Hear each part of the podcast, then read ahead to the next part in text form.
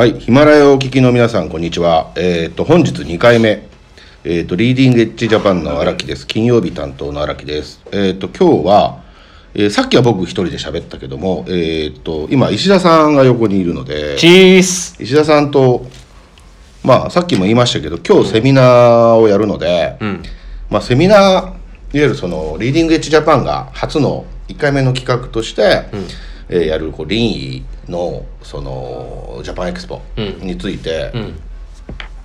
まあ、どんなんていうかな、えー展望っていうか、ん。まあ、こんな風になりたいとかこういう風にしたい、こういう人に参加してほしほしいみたいな、まあ、ところを話を、まあある意味決起会的なところもあるね。お披露目会みたいな、うん。うんこれまで僕ら6人が固めてきたプロジェクトを、ん。まあ、いよいよある程度この輪郭がちゃんとしてきて、うん。それをいよいよ皆さんにお披露目するから、うん。その考え方からん。何をやるのかとか、ん。どんな結果を出したいのかとか、うん。その辺ちょっともう全て聞いてくださいというようなうん。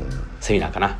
ですよね。ね。まあだからね、まあ、別に批判してるわけじゃないんですけど、う例えばそのジェトロとかが、うん。まあその本来やらやるべきうんいいことをやってるんだけど、うん。やっぱりそのジェトロとかがやっていると、うん。なんかやっぱりちょっとお上から、うん。なんかこう情報が降りてきてるようなうん。感じがあって、うん。なかなか敷居が高いというか、うん。でましてやまあそのああいうところだとよく参加している人が、うん。ある意味まあちょっと大きな顔していて、ね。なかなか参加しづらい。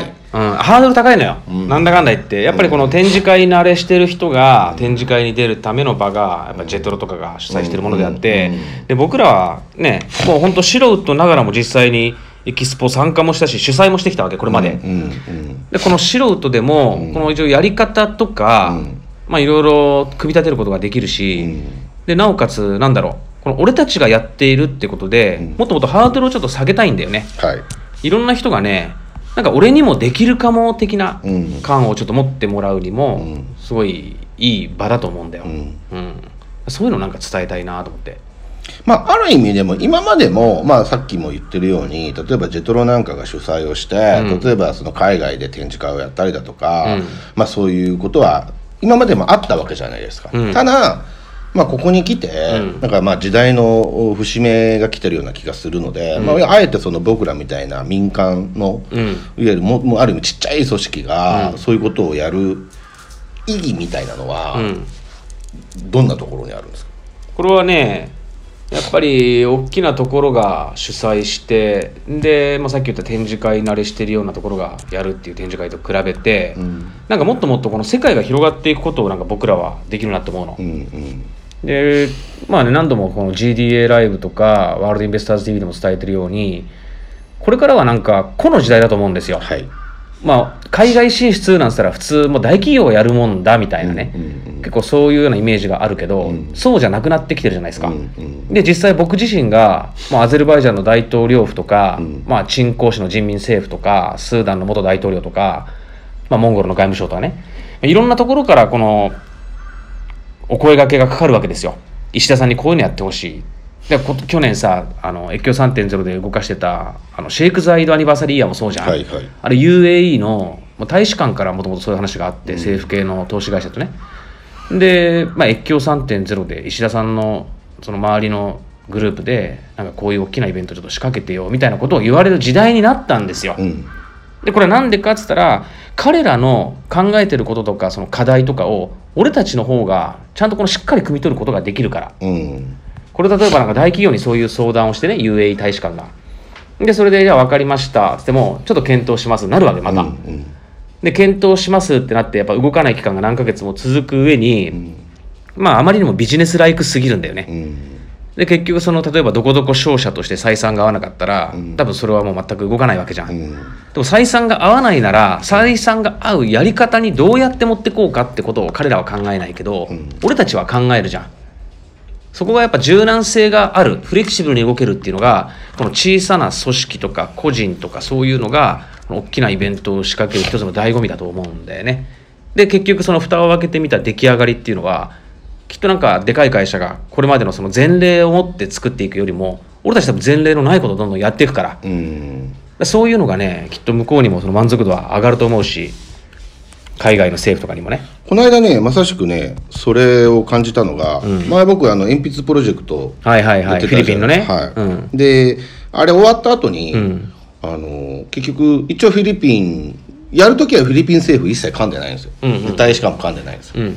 でもやったから、ん。なんか一応報告しようと思って、うんでそのフィリピン領事館、ん。大使館に、ん。何のつてもないのに連絡して「あー。いやこんなのやったからうん。報告したいんだけど」って言って言ったら向こうからしたら「何言ってんのお前」みたいな話だと思うんですよ最初に。何の話も聞いてないのにこんなことやったからうん。話を持っていきます聞いてくれみたいな話って。でも意外とん。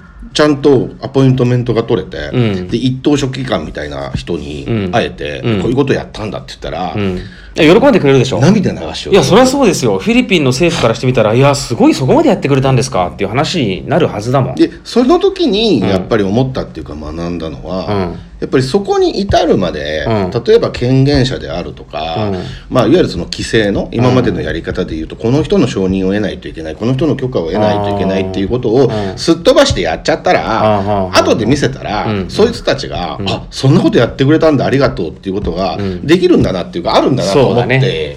うん。うん。その今話してたここのその承認プロセスを踏まなきゃいけないなって考えちゃうのは多分これ日本人のその前提日本人の常識なんだよね。でも別に俺たち悪いことやってるわけじゃないから。でじゃあフィリピンでこんなことをやろうってみんなでこうやってねあの白檀小学校にこうやって鉛筆とかノート持ってったわけじゃないですか。好意で。でそこういうことをやってきたんですよなんつったらなんで大使館にその許可を取らないんだなんて言う人いないから。いないんですよ。いないいない。そんなこと言う人いないから。でもすごい女の人だったんだけどすごい喜んでくれて、そりゃそうだよ。逆にビビってた、うん。お前らこんな政府の、ん。私たちの協力なしに、うん。それだけの荷物をどうやって運んだんだとか、うんうんうん。あのもうなんかこうびっくりされたんですよ、いやもう分かんないけどとりあえず一生懸命熱意だけで、うんうん。その実際ね税関で止められたんですよ、うんでお前らバイヤーだと、うん。こんだけの荷物を持ってきて、ん。なんかなんかじ偽善なこと言ってるけど、お前ら横なし流しで売るんだろうみたいなことを言われて、うん。ぶっちゃけ止められたんですよ一日。でただ結果論的には1日粘ったらそれ痛感したんだけど、ん。その一等書記官が言うには、そんなの通常1か月2か月普通許可を出さないと。ねそうなんだ。文房具それを通したんですよね。うん。でスケジュール的にももちろんタイトだったし、そこが通らなかったら全然このプロジェクトって潰れてたんだけどね。結果論的には成功したんですよ、うんうんやってみないと分かんないっていうことがね。あるんだなっていう、ん。なんかそれはもうお手本ですよね。そうね。でマネタイズ的に採算合うの合わないのっていうのは、うん。ぶっちゃけじゃあ今の段階ではもちろん合ってないし、うん。手弁当の方が多いんだけど、うん。でもこの企画を進めるっていう意味においては、うん。例えば1年2年経った時に、うん。もっと大きなプロジェクトになってるかもわからないし、ね。ある意味これが次のステップにつながるかもわからないじゃないですか。あでそこがやっぱりなんか先駆者だよねある意味、うんうん。そのフィリピンのそのちっちゃな村にその島、うん。ちっちゃな島に文房具を運んだっていうその通関をこのね短期間にできたっていうのがこれが多分どこにもない情報なんですよ。うんあれうまいんだわんだってそうだもん。馬肉ジャーキーだって。あれだってもうね結局食品検疫動物検疫とかいろいろあるけどあ食品検疫は必要ないんだとか。で動物検疫通すのにこんだけの書類があればいいんだっていうのもこれやってみないと分かんないからね。で笑い話がその、フィリピンの大使館の東京のその港区にあるフィリピン大使館の一等書記官が僕らが言った木中担当を知らなかったっていう、ああそうなんだ。そんな島あるんだみたいなこと言われて。ああまあフィリピン島1万個ぐらいあるからね。だからねすごいことをやったんだなと、まあ、僕だけやったわけじゃないけどあ改めて思って。あだからそうそういうことへのねやっぱチャレンジの積み重ねだと思うんですよ、でまあ荒木さん今言ったようにそういうことをやったからこのフィリピンの大使館とかね一等書記官とか。でまた、まあ、次に何か提案するときに提案しやすいと思うの、ん。普通の人がねフィリピン政府と何かやりたいなんていう考えるよりも、もう全然多分有利な立ち位置にいますよこれの積み重ねなんだよね、入る時に大使館入る時には、うん。どこの馬の骨かも分かんないから、ん。すごいなんか馬だけに。聞かれたのに、帰る時は、うん。照明原画うい入る時は裏口から入れてくれたのに入る時帰る時は照明原画からどうぞ出れてあなるほどなってこういうことなんだそういうけどもう10ことだね分ですけどね。そうこうしてるうちにももう9分40秒でもうそろそろ終わりですけど、こういうお話をね、今日セミナーで話したいなと思って、もうもっともっと盛りだくさんのたくさんのね、いろんな事例があるから、えー今日、六本木ですよ、皆さん。六本木えー港区六本木4の8の7、六本木島田ビル3階。午後3時から無料セミナーやります。はい、俳優座の隣です。わからなかったら電話ください。はい。大丈夫なんで。じゃあ待ってます。ありがとうございました。